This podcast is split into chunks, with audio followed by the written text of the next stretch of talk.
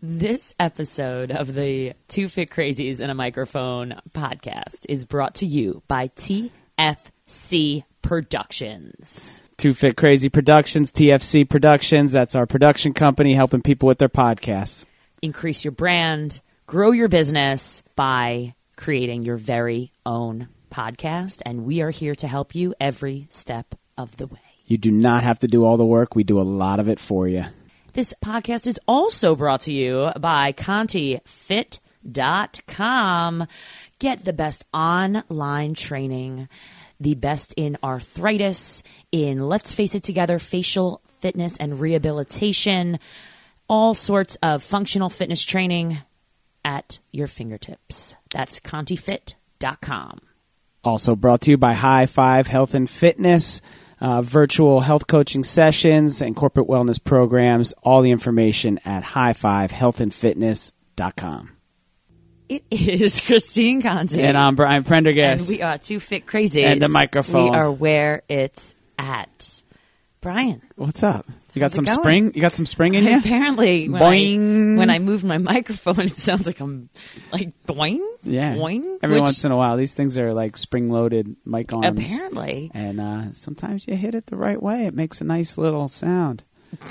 I was just thinking spring-loaded, like our guest that you're going to hear about today, That's right. Freaking like got some sort of spring-loaded legs. We do talk about boing, boing, boing. Wow, wow. Oh, we're gonna love this. Not only are we in the midst of like a like a blizzard as I'm looking out the windows, which is going to be great. Brian's going to go out and run in it later. Um, but our guest today, who we actually had a chance to talk with about a month ago, he's so awesome. Aaron Yoder. What do you think, Brian? I love it. I love everything that he's doing. So, I mean, this is a great conversation for, Yeah. for us as, as as endurance athletes and as you know as runners. Um, you know, talking to Aaron. Aaron is a seven-time world champion, Six has set six world records. including three Guinness Book of World Records. Mm-hmm. Four, Christine. Backwards running. oh, you heard it right. Yeah, aka retro running. He says it is, Retro. but I like I like backwards running. This is fantastic. He, he, I mean, there's actual competitions, you know. So they have world championships. Is in Germany and Italy, and you know every you know two you know 2 years, just like uh, the traditional forward running world championships. right. Uh, and and he is world class, and he is a fun guy. Uh, we get into a lot of everything how he got started the training what's it consist of what's he doing now he's a you know a former uh, you know forward runner that was He's you know, pretty decorated. yeah, let's put it that way. absolutely state champion in Kansas in high school and went on to run in college and he's a, a you know he's a coach now in, at the collegiate level uh, and and a professor and a Give sermons. he gives sermons He's and like- yeah no this is the real deal right here um, just a really really lovely dude to talk to about just about anything Mm-hmm. um, and we get the we get the whole scoop we get the story we get what it's all about we get why you know this all came up and uh, you know of course like like any good story like you know the, the it, it's from Getting knocked down a whole bunch. getting knocked down and it's led by adversity and some pain and uh, you know and and uh, you know literally and figuratively Mm-hmm. uh, pain and he um, you know comes out shining. You guys are gonna love this. Yeah. He's pretty, he talks about, you know, kind of imposter syndrome and, and whatnot. And he, everything about what he's doing and, you know, being an idea or these, this attitude of serving others. I mean, he walks the walk. And you are going to be inspired by Aaron Yoder, and you're also going to be in a little bit of disbelief if, you know, for our runners out there, when he talks about some of the times that he ran forward, and then also talks about some of the times that he runs backwards. Um, you're going to want to go out and try running backwards and see how it feels after you hear what Aaron has to say. It's like the old thing, like, man, I could beat you running backwards. He can do that. he Yes, can he really can. do that. And it doesn't really matter how fast you are. I told him we're taking him to Vegas. We're going to do some side hustle. Like, hey, Mike, see that guy over there? Right. He- like, he could beat you backwards. check the show notes. I'm going to put a link in there to uh, to the To watch. Yeah, to the, his film, uh, the film of his uh, of Mile on the road, straight shot, Kansas Road, uh, backwards mile world record, Guinness Book, and uh, pretty amazing stuff. Um, listen, this is just a fantastic uh, episode. Uh, you guys are really going to love Aaron and his spirit and everything you're doing. It's going to blow your mind. So please listen up. Two Fit Crazy in a Microphone podcast. Here we go.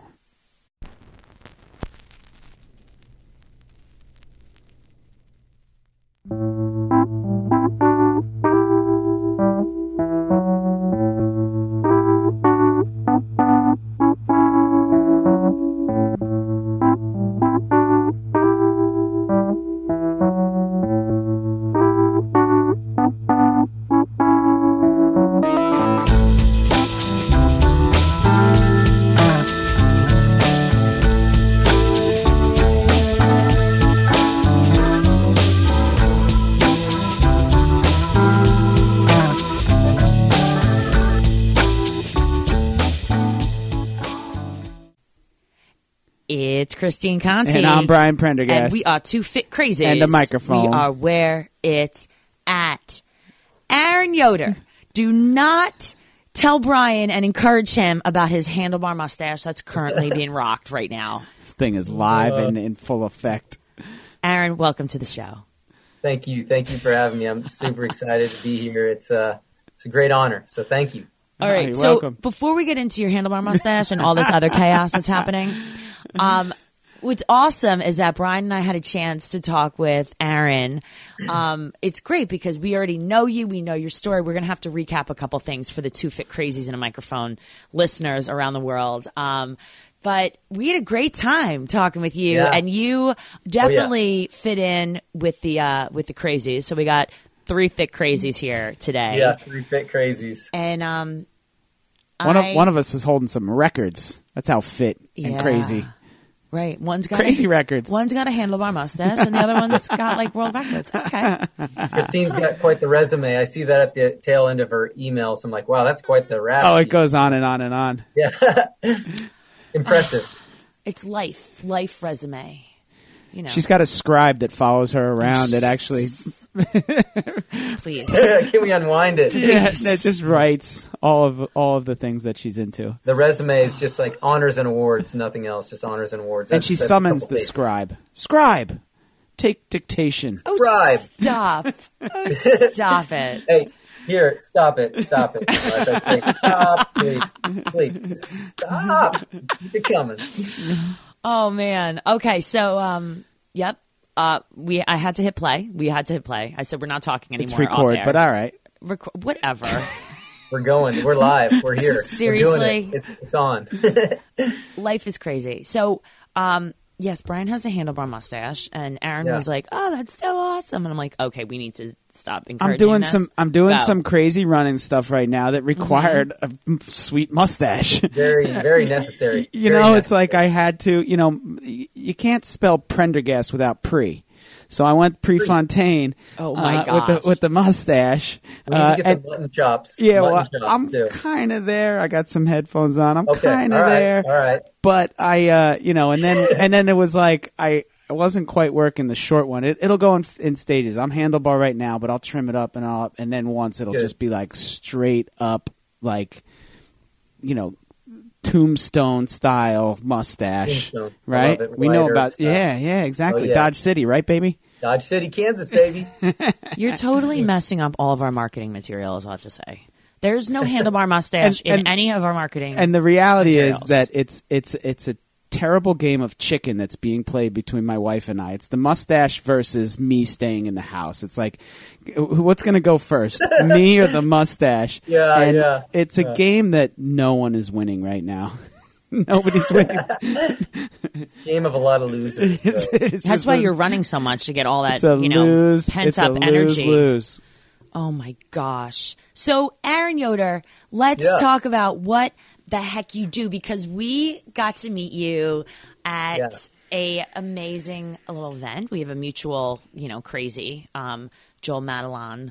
Um, did a Run Fitness Have break. X summit and Yeah. just so happened to know you and was like, Hey, you got to talk to this guy and this and that. And I'm like, wow, he's awesome. And, um, you. you do you have done some pretty freaking amazing things so for our listeners out there whoever thought that you could not go backwards into the future and get fit in a different type of way. Yeah. Wait to hear this. So, Aaron, what's what's your thing? I know that you're you're kind of into like running, but like, what's what's the what makes it what's the special? hook? Yeah. Yeah, you know, it's it's a kind of a jack of many trades, but I, I think I found one that suits me well, and that's uh, backwards running. So I guess the technical term would be retro running, uh, just kind of an alternative way of exercising. And I guess we'll get to the story too, but that's kind of my thing is uh, taking the the backwards route in terms of going forward in life. So I've definitely found that to be a great analogy, but also kind of a little life life motto for me as well. So So, so, and you're fairly successful at it, we could say, right? You are the world champion. Yeah, I mean, I, I guess I tell people it's like, yeah, with the world titles and world championships, it's like, well, I'm the only one that does it. So I mean, there's actually two people that do it. No, I mean, it's kind of a limited, uh, limited scope, but yeah, I've uh, won seven world championships and uh, set six world records, and three of those being Guinness Book of World Records records. Records. So- All right, we have to get into this before. I- Again, Brian and I talked to you about this before, but our listeners need to know. You don't just wake up and be like, "Hey, I'm going to run backwards." Yeah. Like the, it's like Yeah. I'm going to drive backwards. No, no. um, we're always taught, you know, you go forward, you move forward. This is the way you do it. What? Certainly. All right. So tell our listeners how this happened. How did it start? Yeah, you know, it's one of those things where, you know, we kind of discover these uh, abilities and gifts along along the ride of life. Um, but even as a kid, I think just being into art and kind of having a creative imagination, you know, I, I kind of did just wake up one day and with this treadmill that I had bought to get in shape for other sports, you know, I, I simply just had this idea like, well, it's not going fast enough for me to get a good workout in so I'm going to run backwards. So I did start training as a kid, uh, doing backwards running, but certainly wasn't thinking of that being some sort of endeavor like to set records. I don't even know if when I did it there were records, but um, as life hits, which it hits us in all different you know angles, um, kind of came back to that uh, later on in life uh, due to some injuries and just a lot of other discouragement and kind of just some depression in life and just I was just so overwhelmed with a lot of other things that were going on and kind of just made that switch. I mean, it started with an attitude switch of just like turning situations around and and then I added that to the the physical side and the um, um, literal side of turning it around to to start training backwards. So that's I guess we can get more into the story, but that's kind of how it started as a kid. And and you know, you're track athlete to begin with, right? Track and distance running, Sure, right? Ran in college as well. I did. and had I some did. High yep. ambitions, and uh, you know, and, and you were laying down some times that uh, just about anyone on the planet would be uh, would love to have. Uh, you know, as far as running, uh, you know, forward uh, in the, Forward, the yeah. way the, in the traditional way. Um, so, so tell us that you're a high school athlete. Uh, you know, where did it go from there? Yeah, sure. So uh, a little bit more of a background. My dad was a college athlete. He ran cross country and track at uh, Emporia State. Was you know very good in his own right. Um, my mom was a, a great runner as well. She kind of hit the Wichita running circuit um, once they were married, and she was solid. I mean, she was like eighteen thirty in the five k, Yeah. uh, five thirty in the mile, super solid. My dad was actually he was in Runner's World once. He he made the uh, the the backside of it with some uh, big big race that he was top three in. So my dad was was great. All my brothers, we all ran. My parents started the Peabody Track Club, so I was doing USA AAU track. So even as a kid, I was going to nationals. Um, middle school was setting records. I seventh grade, I ran 458 in the in the 1600, and then in the high school, I set some records um, cross country, and then I was a state champion in the mile. Kind of opened the door to have a scholarship at Fort Hays State University, where my older brother was already there, and he was a state champion in long jump. He was a decathlete. My twin brother was a phenomenal runner. Uh, we went to Fort Hays together. My younger brother was a phenomenal football player and did track as well, and uh, he ended up going to Fort Hays too. So certainly, like running, kind of runs in the family. It's kind of in the blood, as to say. Um, but I guess I found a little bit different avenue to do what maybe more I was designed to do, and through injuries and and some a lot of discouragement, a lot of losing, I was able to to make that switch over to what I really was meant to do. What was that mile time? State champion, sixteen hundred. What did you win? What was the time? Uh, yeah, that was uh, you know, it was a really windy day, so it was kind of it wasn't that fast of a time, but I actually broke the school record. I ran 432. All right. But I ran 408 um, in the summertime at um, uh, an AAU regional meet in the 1500. In the 1500. Gotcha. Mile, but, so I mean, I was probably around a 426 or so. Yeah, baller. 27. He's a baller. Brian's I'm a, you know, and I played basketball too. I, I was two two uh, state uh, third place teams in basketball, so I do ball as well. All right. I wrestle too. So We, you know, we're junkies for numbers, so uh, we'll get into some of uh, these backwards numbers in a little bit. But you know, I got I got to get a feel for what we got going here.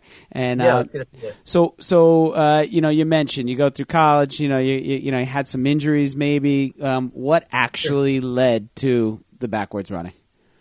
Yeah, I mean, it really did. It started in college. Um, you know, was having some success, um, but then was just having this knee issue, and I, I don't know. I think a lot of it stemmed from doing other sports in high school, some hyperextensions of my knee, and having really bad Osgood-Schlatter's, and had horrible patellar tendonitis. Just kind of pushed through, and I, you know, it must have twisted it in a weird way, but uh, had this injury. Went to the doctor and torn my I tore my meniscus, so they went and repaired and removed.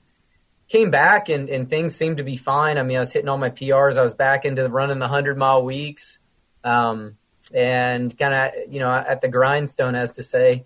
But then it really was post collegiate. I was at that point having the success that I thought was, you know, I was on track to at least qualify for the Olympic trials because I ran 404 in a mile on the roads. And I was at that point, I was really in pain. I mean, I was even despite, you know, hey, I was running good times, but, you know, as all runners, you kind of just training through a lot of injuries. And, you know, as, as a product of a lot of other things going on in life, a lot of other kind of losses that I was going through. Um, and also this doctor that did the surgery, I went back because I was having so many problems. And he said, well, if you want to have a knee replacement before you're 30, I'd suggest you not run anymore. Hmm. And you have massive arthritis, you have bone dysmorphing, and I was already having like severe sciatica and all these. Pro- I mean, I mean, it was really scary. I mean, I was thinking, man, if this is the end, it's like I'm only 24 years old, and this is the end of the end of the road for me. But as every runner does, I kept on training. But it finally got to the point where like I was having a hard time like walking, and really I was just like I can't train anymore. I just made that switch that very day. But it's kind of like interesting because in life, you know, when you get hit it, from so many different directions, had some family members pass away, a close friend of mine pass away. Our school was under probation. I was already head cross country. I was in, named head track and field. I was staff senate president with a lot of people getting fired, and I was going through a terrible breakup. I think that was the worst part of it all. And just doing so many things, teaching so many classes. I was so overwhelmed. I don't even know how I did it, but on that particular day, I was out at Coronado Heights and I just remember just kind of hearing this voice to say, hey, you know, just turn it around. And that's kind of the genesis of it, where I decided to exclusively train backwards. So I am always in awe of the, I just had this moment, or Right. I just listened to something, or I received this signal. It's like, you know, once you, I was listening to something the other day about how it's just so amazing when you either meet people that have listened to their calling or that have Sure. you know have have have woken up. You know it's like this is your thing. Here it is. And you may have had it your entire life but you had to go through x y and z to mm-hmm. really open your eyes. And it's fascinating because you know your life you know you were a talented athlete. You are a talented athlete but in a different way. And you know you're meant for greatness. You're meant to be an inspiration. And it's interesting how you know it was it started one way but that wasn't your way. Now it's it's something else. And you were open to it and you said all right well you know what? I'm running is a part of me. I love this. This has always been in my family. Like you said your mom your dad you know your siblings. And you weren't going to give that up and that was where you kind of stood up and said all right well if forward is not going to be my jam anymore then you know this is then here's what we're gonna do. We're gonna make you know we're making lemon martinis out of lemonade again is what Yeah, I call it. right. That's right. Um, and Right. and here's what we do. And that's that's what's so awesome that you know I do not tolerate the poor me attitude. It's the here's what I did. Yeah, certainly. And I, you know, it's kind of an extension to everything you said and also my faith too. I feel like that voice was just God kind of telling me, "Hey, just turn it around." And it's like starts with the attitude and it starts with the change of like the dream, the forward dream died that day.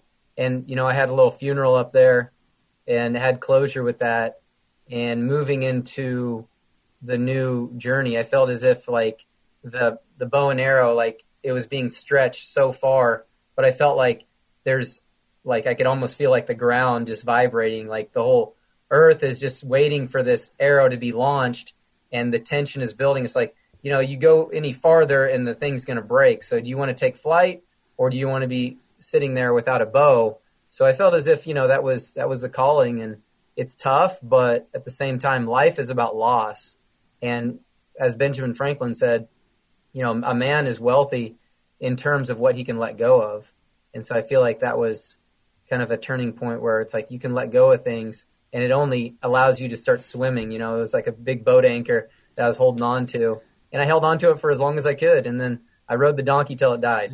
And now it's, it's uh, you know, it's time for, for bigger and better things. Cause even in, in, in my, in my conception of what I thought I could do in forward run, even if I was completely healthy, maybe break in four minutes, that wouldn't probably even qualify me for the Right. Olympic trials.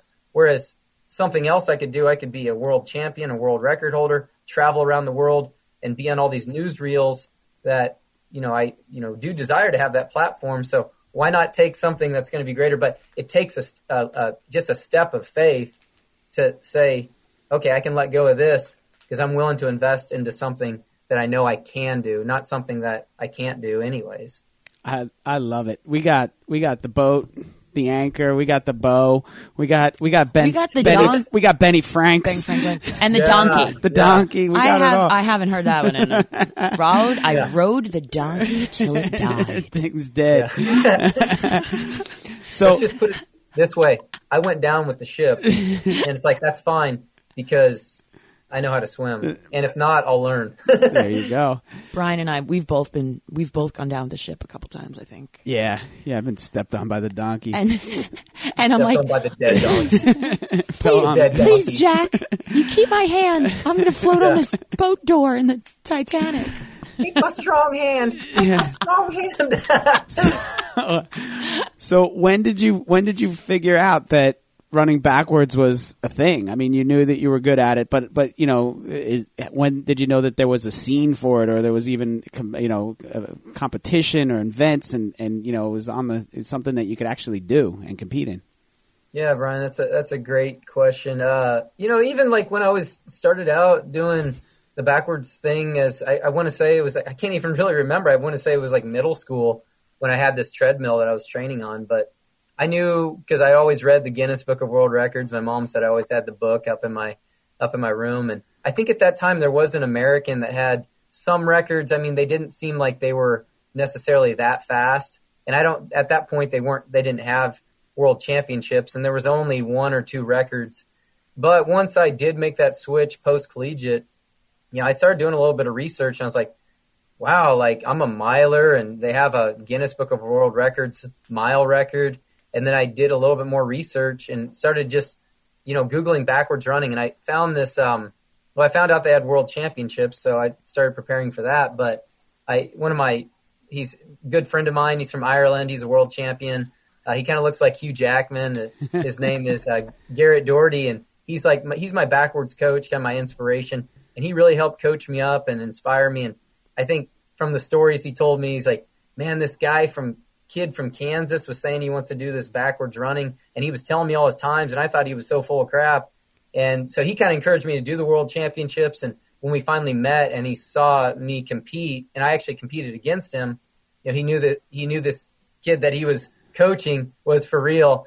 And uh, I think that was kind of the starting point. Just on that day when I made the switch, excuse me, um, I started just doing more research on who who is who are good backwards runners. What are the records? Um, found out that there was world championships, and so then I knew it was like kind of a thing. And at that point, I think they had had like four or five world championships, so it hadn't just begun; it had been going for a while. So that was kind of a, a real cool discovery moment. So, what is training like? Because I know how to run forward, and since we last spoke every time I'll run, I'll do, I'll actually do some training in my, um, I run down, i I live on this big mm-hmm. hill on the, like my, right.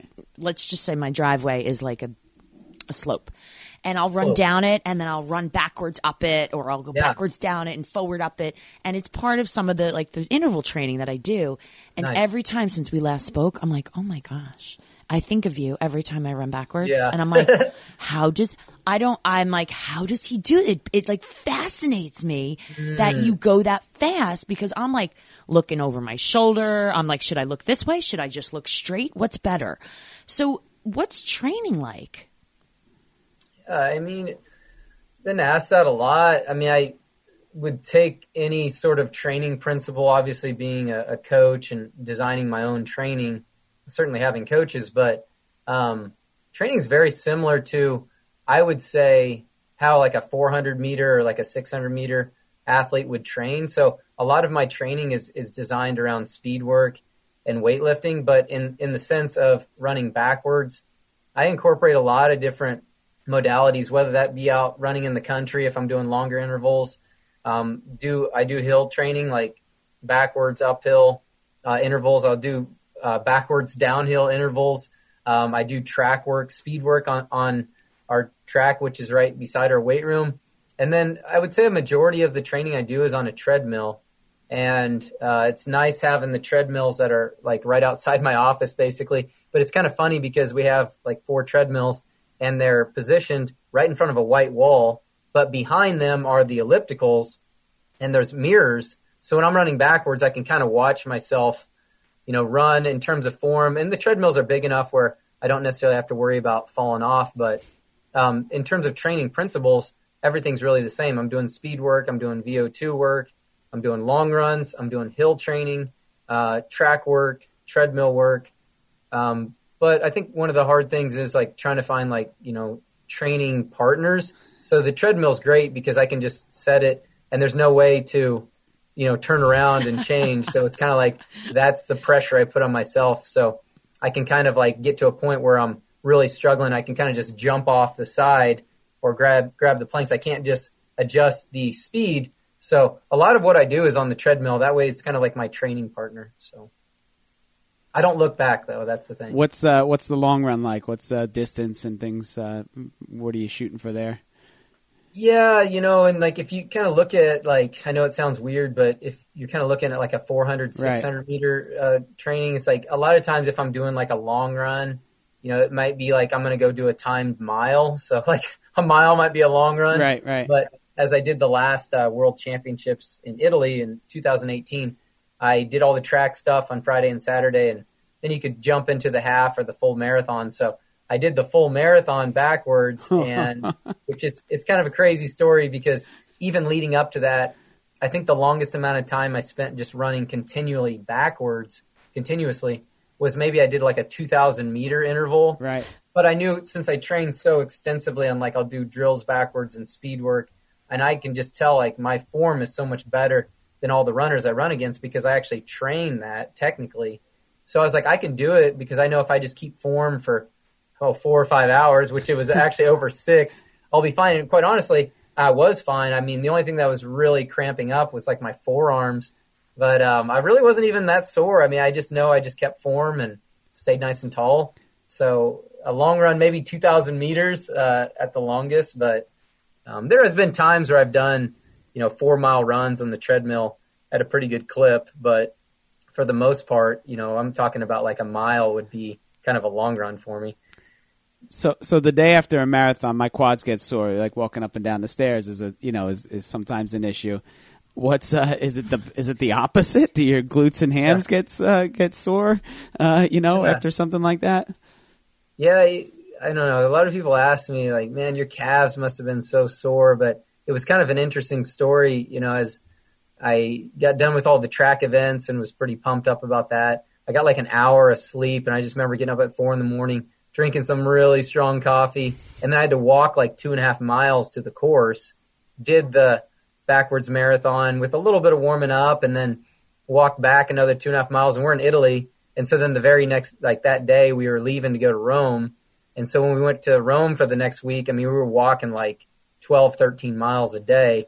But I really wasn't sore. I mean, honestly, the only thing that was really sore was kind of my um, like my lower back. But I, yeah, my legs weren't really that sore, which is kind of interesting. I don't know. I'm just I'm so curious as to as hip mobility. You know, Yeah. are your hips super flexible? Do you, you know, do you have do you feel that, you know, you have to add, you know, a lot of extra stretching or yoga or, you know, we always tell people you're running Or- or- forward. or even with the strength. Like, is Yeah. there something you have to develop uh, going backwards as opposed Sure. to forwards? Yeah, that's a really good question. I think a lot of it stems from just like it's such a core activity. So, like when I'm lifting, I lift like really, really heavy. Um, but I wouldn't necessarily say that there's any more additional stretching. Like I definitely do hip flexors because that's some of your prime movers when you're running backwards. But um, no, I mean, I honestly, I I train just about exactly how I would have trained with a little less volume as like going for a mile. So no, I mean, I and I don't. I'm not a real big believer in yoga just because you know I'm trying to get as strong as possible and don't want to like overstretch.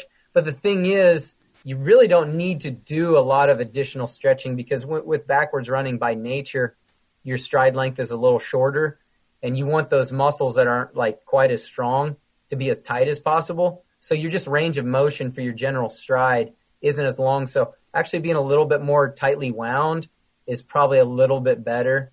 And you don't really need that much additional hip mobility because like with, when you're running forward, if you're reaching out in front and you're overstriding, the same is true for backwards running. I see this a lot at the world championships. People are trying to reach so far back behind and kind of pull through the ground where I'm just like kicking forward and then putting that foot right up underneath my hips and then kicking again. So I'm not really overstriding. So it's not like you need a, a, a wide range of motion for backwards running. And just understanding that from the forward sense, I kind of took that into the backwards running mechanical side of training. Yeah, it's the same thing. It's where your foot's hitting, and and it's you know it's it's push push push push push. That's right. Every every runner I've ever known that has done yoga, like to it has gotten hurt. Their muscles get so Yeah. long and lo- yeah, yeah. I mean, just about everything. Um, but yeah, I get I get what you're saying. You want to have that torque. You want to have that spring and that Torque, that yeah. boing. Um, for, for Boing. boing. That's what I say when the kids are taking off. Boing, boing, boing. Here we go. Uh, you know, so like it's just it's um it makes it makes sense to me. I mean, it's no different than forward running, really. It's just uh, you know, it's kind of where you want it. You know, obviously no heel striking, right? Uh, No, no, and that's yeah, that's the thing is like you know even when I'm I'm still land I'm still landing forefoot, so even all these nice like Nike shoes and spikes, it's like I'm still running forefoot, so I'm getting all the benefits of those shoes and not trying to go heel because that's going to slow you down. So forefoot running right up underneath your hips, and actually another interesting story like uh, with Kansas City Chiefs, you know, obviously winning the Super Bowl last year. And probably got to mention that they're on the Kansas side, by the way. No, they're on the Missouri side. Right, when they're all doing good, they're on the Kansas side. But um, you know, one of the great uh, receivers, Tyreek Hill, right? super fast guy. I mean, he was Olympic caliber sprinter, and he went to a school in Kansas, Garden City Community College, and I got to watch him run track. And we were at this little rinky-dink meet out in Kansas with just a bunch of small schools, and he's out there running 9.98 Right. and the guy did not even warm up. I mean, he just got into the blocks. He's so tightly wound, truly designed for sprinting and running fast. And that's kind of like one of those, another one of those cues in really fast sprinters. They're really hard to stretch out because they're so tight, and that's that gives them that kind of boing Yeah. effect when they're running. So I try to do the same thing with backwards running, just kind of be tightly wound, lift really heavy, do the speed work, do the hill work. So I kind of have that spring in my step. He's a special athlete, and you see it on the field. He look, it's a different speed for him. Uh, Special athlete, yeah, yeah. no doubt about it. So tell us now going forward, what are some really cool things That's a now? pun. Is that supposed to be funny? Going forward? yeah, going forward, All right. How about going going forward backwards? backwards, Yeah. going forward backwards. There it is. Um, what are some cool things you know that have happened? Because your life is, you know, you've, you've had some interesting opportunities, and you said travel. So Yeah. give us a little insight of some uh, some of the cool experiences.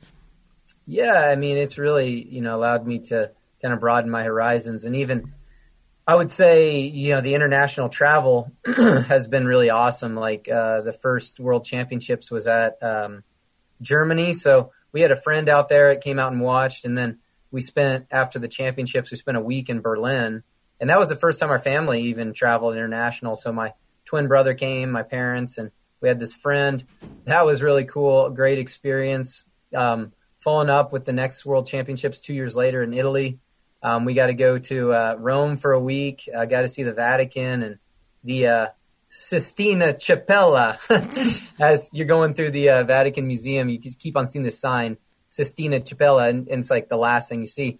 That was amazing. We got to see the Colosseum, which my favorite movie is Gladiator. So it's kind of interesting, you know, the kind of the battles we, we face in life. It can lead you, you know, all roads lead back to Rome.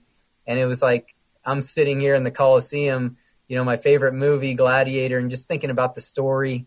Um, another really cool one is uh, last year I was able to go to um, Croatia to this private island because they wanted me to do some workshops on backwards running, and so I got to be out on this private island for a week, and they paid for everything, and that was a really really cool experience. Um, another really cool one. uh, I'm a country uh, music fan, growing up on a farm in Kansas, and I got asked to go to this uh, talk show.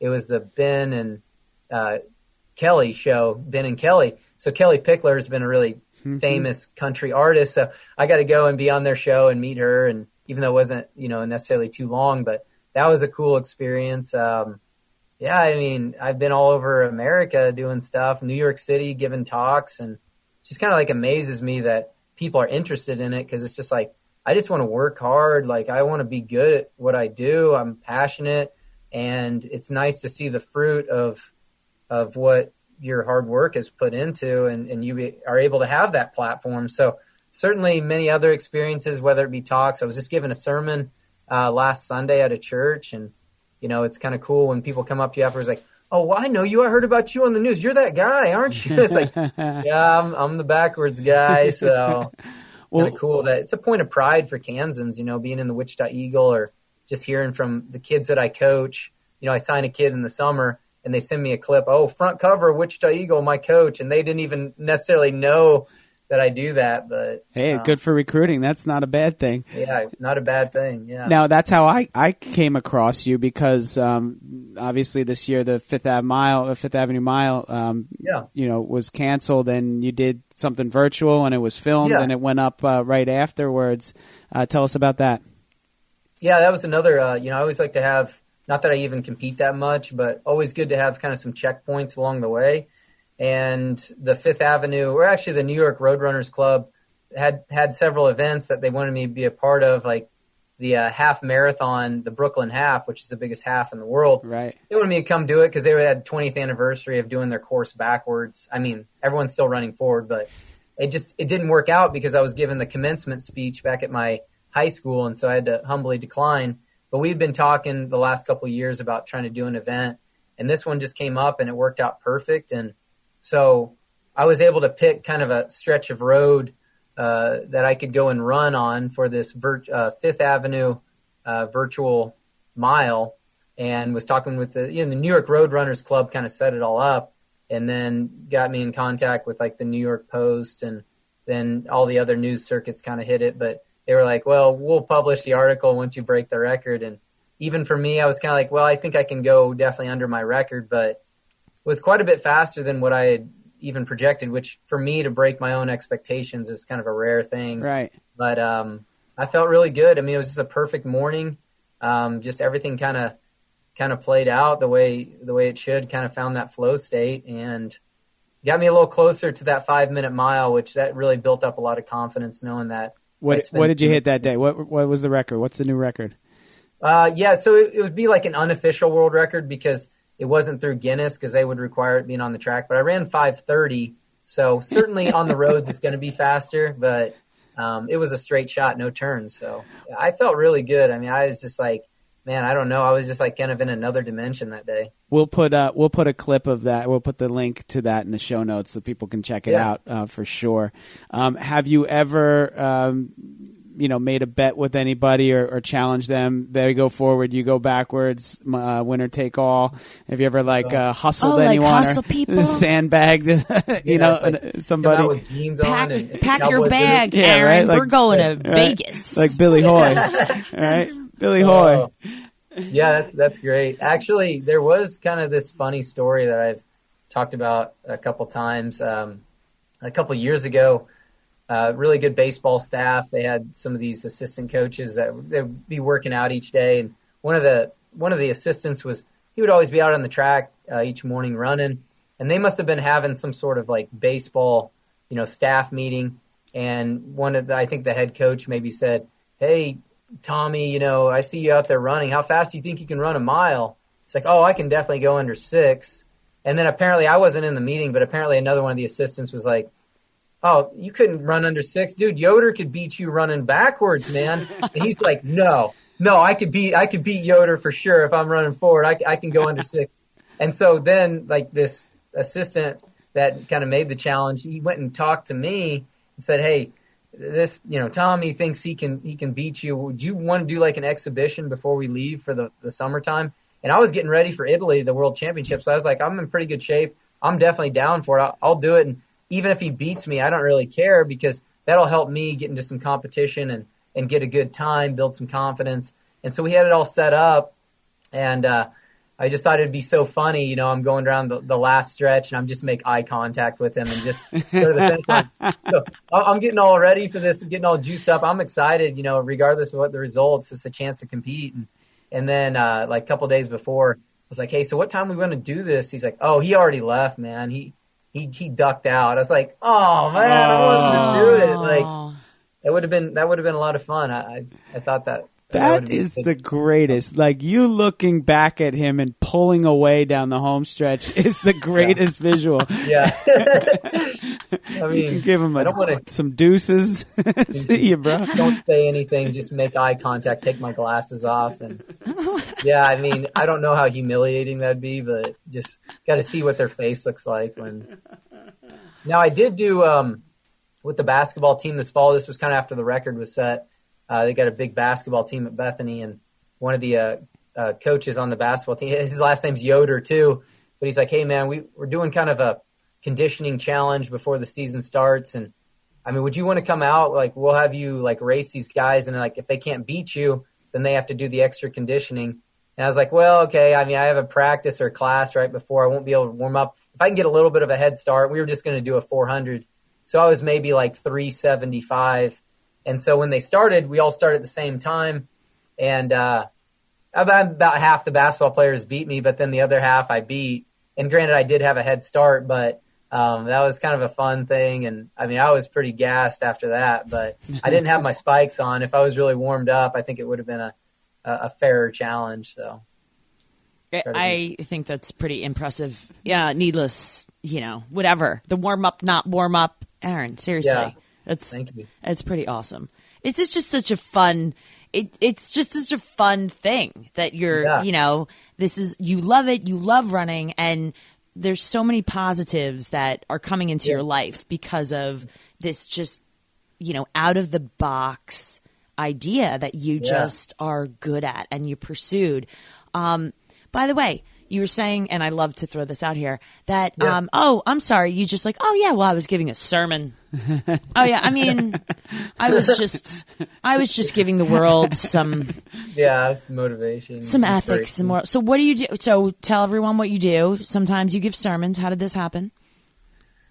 Yeah, so it's kind of a funny story because you know, out of my family, my parents super hard workers, responsible, just great people. My brothers are all like really responsible and very disciplined, and I was probably kind of the wild child, like sowing a lot of wild oats. So I think when our church, I, our pastor had like passed away, and they were trying to find some fill-in people, and I don't know how my name got passed. Maybe it was like a joke or something, but I started giving sermons at St. Paul's Lutheran Church. I mean, this was years ago, maybe seven or eight.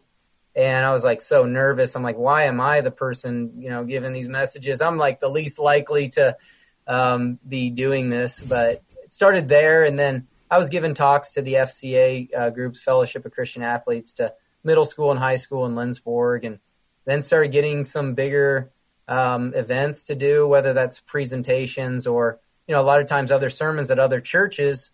And I don't know, it just kind of like being in a supply pastor position it's kind of like you're a fill in, like a replacement. And I guess through the years, just having more experience and networking, um, other pastors that I've met, you know, they're like, "Hey, we'd love you for you to just come and speak your testimony." And I don't know, I just I don't know how it happened. Really, it was just like, where did that even come from? I'm I'm still working on a lot of things, but I think a lot of the messages are kind of like, you know, life is about like loss and and discouragement because we all experience that. It's not like you can talk to people about being world champion and world records. Most people can't even relate to that. And that's fine. But what I can relate to people with a lot and they can relate to me is like most of my stories, like I've been injured so many times. I've been knocked down so many times. I've made so many mistakes, but yet, you know, I still find those things I can do and try to find the positive in every experience. And I think a lot of that just comes out in the sermons. It's like, oh, is he going to talk about records? And I don't even talk about that. I talk about like you want to hear about the the other side of the story, which is the real story.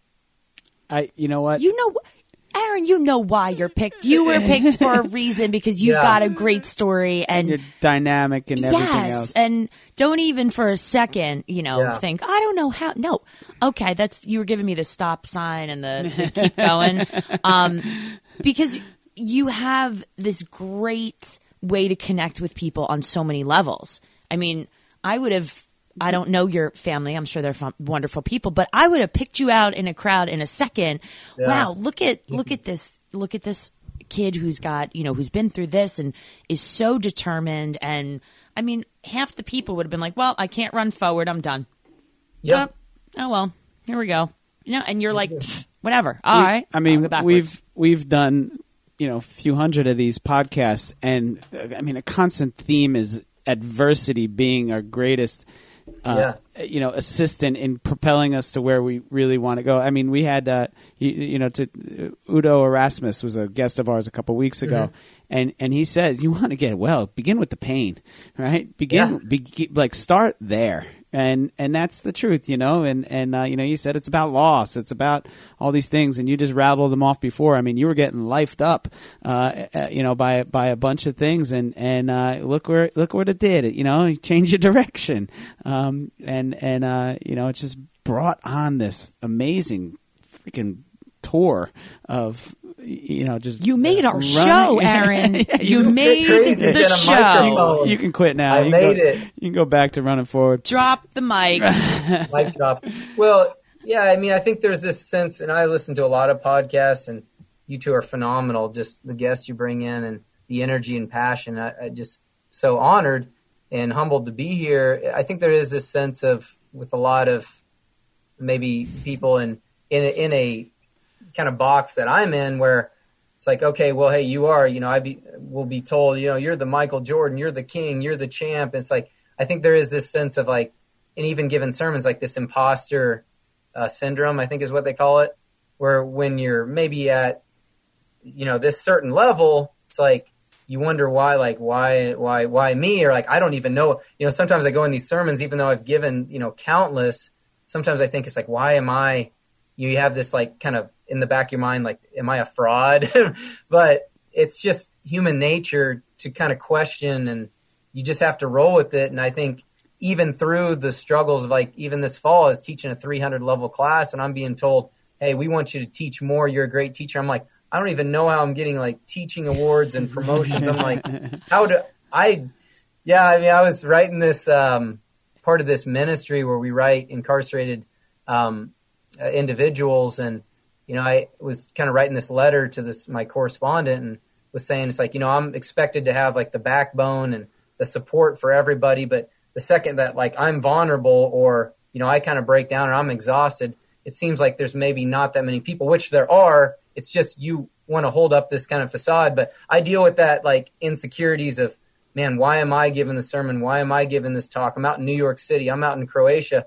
And where's everyone else at? Well, they're still with me kind of in spirit, but there's definitely that imposter side syndrome that I deal with. I'm like, but then I start looking backwards and say, well, man, look where I'm at and look what I've done as a product of the coaches and teachers and parents and siblings in Kansas and two fit crazies and a microphone. the team is huge. They believe, and I, yeah, I believe too. But it's like help me not to doubt is sometimes what I go through. That I, that's I think it's a common thing. I mean, I mean, but you're worthy. You're most most definitely worthy. I said to my husband the other day, um, we were we were doing something, and and I was like, it's crazy sometimes when you think about your life and the choices you've made. And I'm sure he was like, "Oh my God, where's this going?"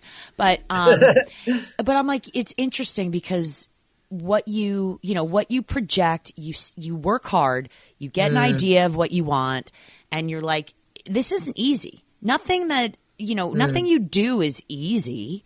And yeah. when you, you know, when you get these great opportunities and, you know, I have, I struggle with the imposter syndrome too, because I, like I said to my husband, I'm like, I've got this webinar coming up and this and this and this. And, and I'm like, who am yeah. I? I'm like, I, yeah. I'm nobody. And yet, you know, you, you make these opportunities. Yeah. That's, but, but that's really what it is. Who I, the hell am I? I always laugh when she says that because you know she's she's I like people. no, That's no, no, how no, no, no. But you started. You've done a great job. You've accomplished a lot in your life, and people respect you, and they want your yeah. information, and they and you're an authority on certain things. It's like that's you, though. I don't like, see it. I, I don't I mean, see it like that. I'm always well, seeing like not. I'm not. I gotta I, you know, like sometimes it's imposter, thing? you know, yeah. and, and, and, you know, Aaron, you're a tremendously humble person, uh, you know, and, and that's part of it too. That humility is, is people, is something that people admire.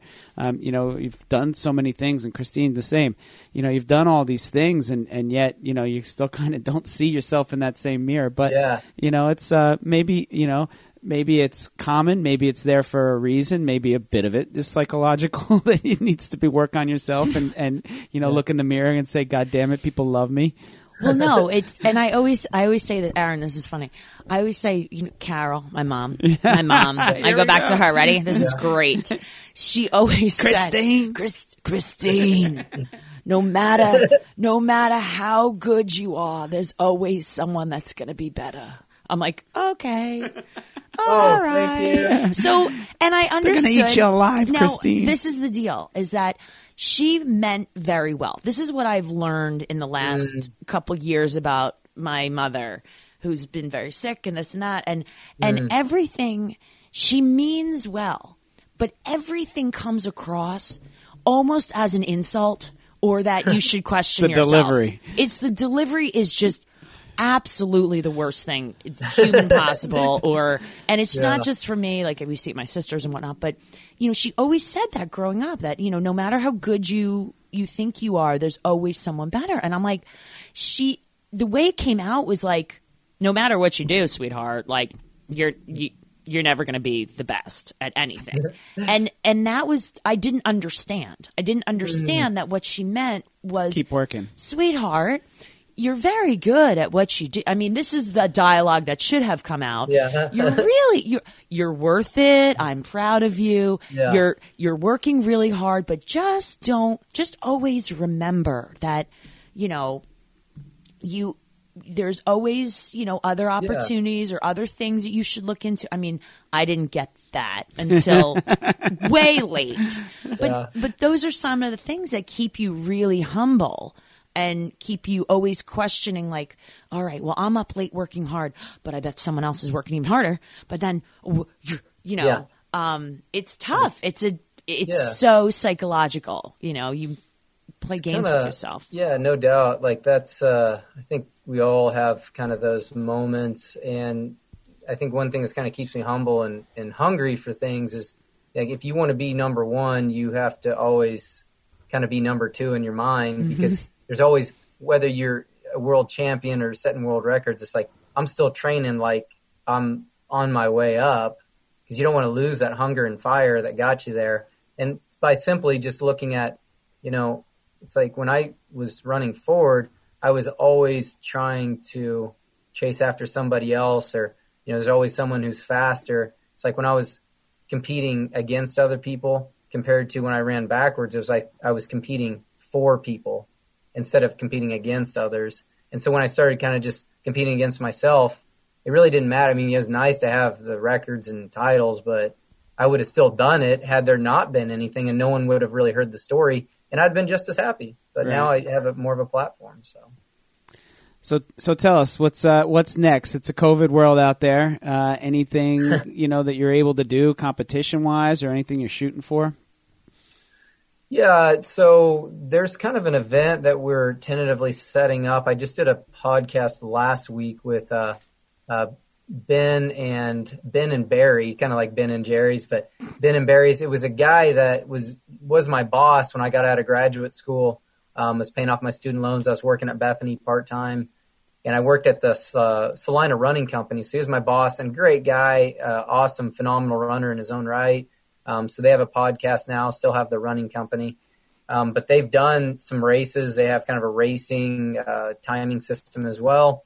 And so they have a really fast, I mean, this would be downhill, but a really fast, straight downhill mile where one of my other buddies had ran it just recently, broke four minutes, and he's like, it's fast. And so tentatively planned for June to have an event because this summer was supposed to be the rescheduled world championships that they were supposed to have last summer, but with COVID, they canceled and they were going to do it this summer. But now that's been kind of postponed to probably 2022. So I want to have some sort of race. And I think that can be a good um, opportunity to at least, I mean, in my mind, I think I can get close to five minutes if I can be under 5'10 in the 5'0 range. And then they would have two other people running. I would start a minute early, two other people that can break four on this stretch, one of them who's already done it.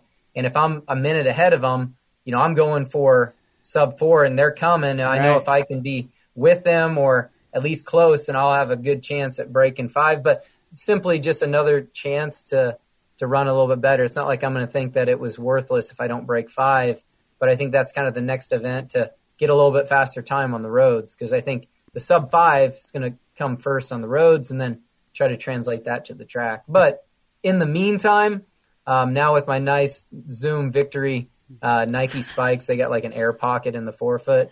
I've been doing quite a bit more track work, so um, if I can hit a nice day, maybe even before Christmas, probably try to go and re-break the mile record on the track. But I'm always trying to have these little checkpoints so the story continues to evolve. Do you do you have to let Guinness know that this attempt is going down? What what kind of certification do you need? What do you have to film it or um, yeah. get a get a witness there or anything like that? Can I get a witness? Yeah. yeah. So I would have a couple witnesses out there, some timekeepers, uh, and then my kind of stand-in manager and, and, PR specialist, Jim Turner, who's done all the filming. Um, he would just ride a bike behind me. I guess would be in front of me, but since I'm going backwards, technically in front of me, behind me but he would film with the GoPro just like we've done for the other records. Yeah. And uh, yeah, then I'd have to put in an application, and that would have to get accepted, and then you know usually, and it's going to take a while for the application to get accepted, but you can go ahead and film and do that, and then go through the whole paperwork process, which probably takes about five or six months. Right. That's something I'd like to do, or even in the springtime, getting ready for this this kind of downhill mile attempt. So a local guy here in New Jersey holds the record for half marathon in a tuxedo or in a full oh full suit. He ran like a one. Is he still around? Uh, yeah, he's still around. He, he, ran like a 106 half marathon in like a no. tuxedo. I mean, he wore sneakers. That was it. But it was like you know jacket and tie. Kyle Price. Got some chasing. yeah, yeah, no, it's pretty wild. And then the juggler. And and then, but what happened was that the first time they didn't ratify the the uh, the, so we had to do it again. Like there was something wrong. He missed something, and oh, he didn't do it quite so right, so they didn't accept it, and then he had to go do it again. My kids watch a lot of Dude Perfect, so uh, we're always watching yeah. those uh, the Guinness records uh, going yeah, down. They, yeah, they're they're. Well, kind then, I didn't. Did you guys see the? I think Adidas was making some marketing push with one of their new shoes, like the Adios. It's kind of like their maybe their equivalent to the Nike Alpha Flies, but right. um, a guy went and broke the mile world record while dribbling a basketball. I did and see ran that. like four thirty something crazy. But you, you had mentioned Christine, some juggler. Um, mm-hmm. What's his always, name? What the heck was his name? He oh he ran all like every every year he'd run the New Jersey Marathon while juggling. But I've seen him in other parts of the country running Yeah, and juggling. that's He- his thing. That's his thing. He he juggles. fat? I mean, I, I don't think he's super. He's probably like a No, like a I mean, it's three not- and a half to four hour Yeah, it's not- it's- it's but he juggles the whole time, He doesn't Wow. drop him. and he does Wow. yeah, whole time. Well, what, what do you do for hydration? What do you, what do you do? What do you stop at the water know. stop? what do you, what goes on there? I wonder if they give me. him water. I'm thinking that like I, I'm thinking that he's got people that like have water for him that maybe squirt in his mouth. Okay. That's my Well, the only reason I asked is because a couple years or three or four years ago, um, there was a guy that reached out to me. He was in Indonesia. Uh, he's in, he's American, so him and his wife are international teachers. So he teaches like PE, and um, his name's Bob Evans, and so he's got the world record. Yeah, I know, like the breakfast. He's got place. great food. Mm. He's got great food, by the way. And uh, he reached out to me because he had set, and I don't know if these were Guinness records. I get maybe they were unofficial world records, but he had set world records in the 5K and 10K while juggling, and he'd also done a triathlon while juggling. So he was on a unicycle. He swam on his back, and then he ran the ran while juggling. Incredible, you know. What? Get this. So he ran. It's like 1632 was his 5K, and then like 33 something for the 10K. And then his wife juggles and runs too, and she's got the women's juggling world record for a 5K, and she ran like 1930, which those are phenomenal times. Just It's unreal. just regular. And then he reached out to me because he was like, I want to break the Guinness Book of World Records backwards mile while juggling record. So I kind of helped coach him up and did some training. And we did a lot of the stuff on the treadmill. I would just be doing Zoom meeting calls at like early on Saturday morning when their time differential was there. And um, he was going through this training for about six weeks. And I told him, like, man, you're going to smash that record. You can definitely go under seven minutes. And so he came back to America and did the attempt, got the record. He ran like 647 running backwards. And I don't know why it didn't make any more press. It's like, that's way more impressive than anything I've done. And uh, he gave me a shout out. He got his Guinness certificate and said thanks. And um, it was kind of funny when he reached out to me.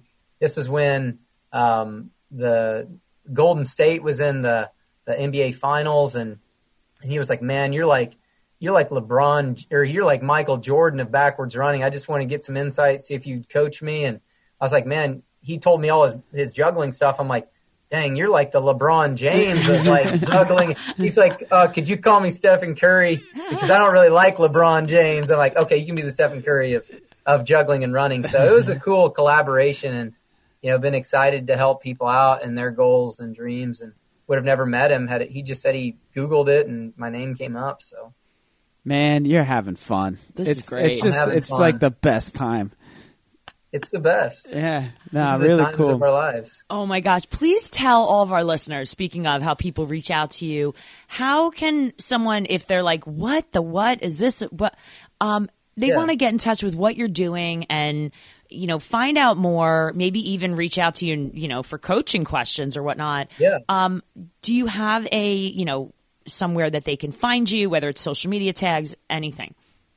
Yeah, you know, a lot of people, whether it be, I think even Joel, um, he reached out to me through like Facebook, uh, just Aaron Yoder, and you'll see all the track stuff, and uh, but also my Instagram. I mean, you can just shoot me a line. Uh, it's Shadow War thirteen, so kind of a lot of the symbolism there. But Shadow War thirteen, uh, that's Instagram. I mean, a lot of people just shoot me messages.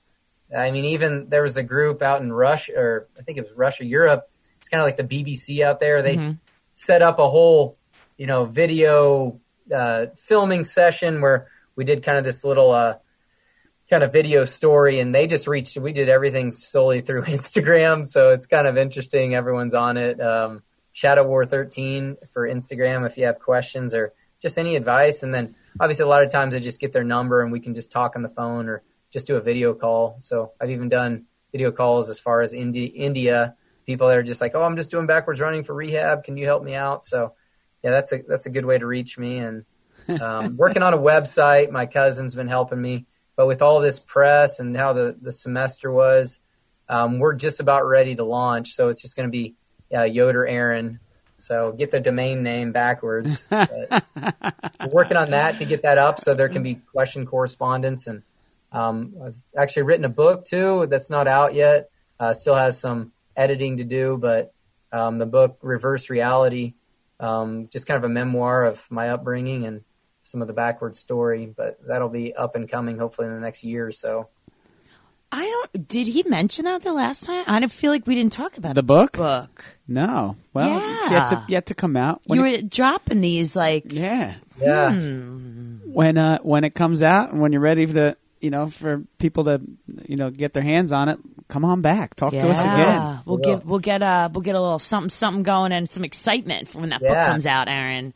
Yeah, just a little memoir. But yeah, I think the follow up, you know, in terms of like building another book beyond that is like just talking about training modalities, alternative exercise.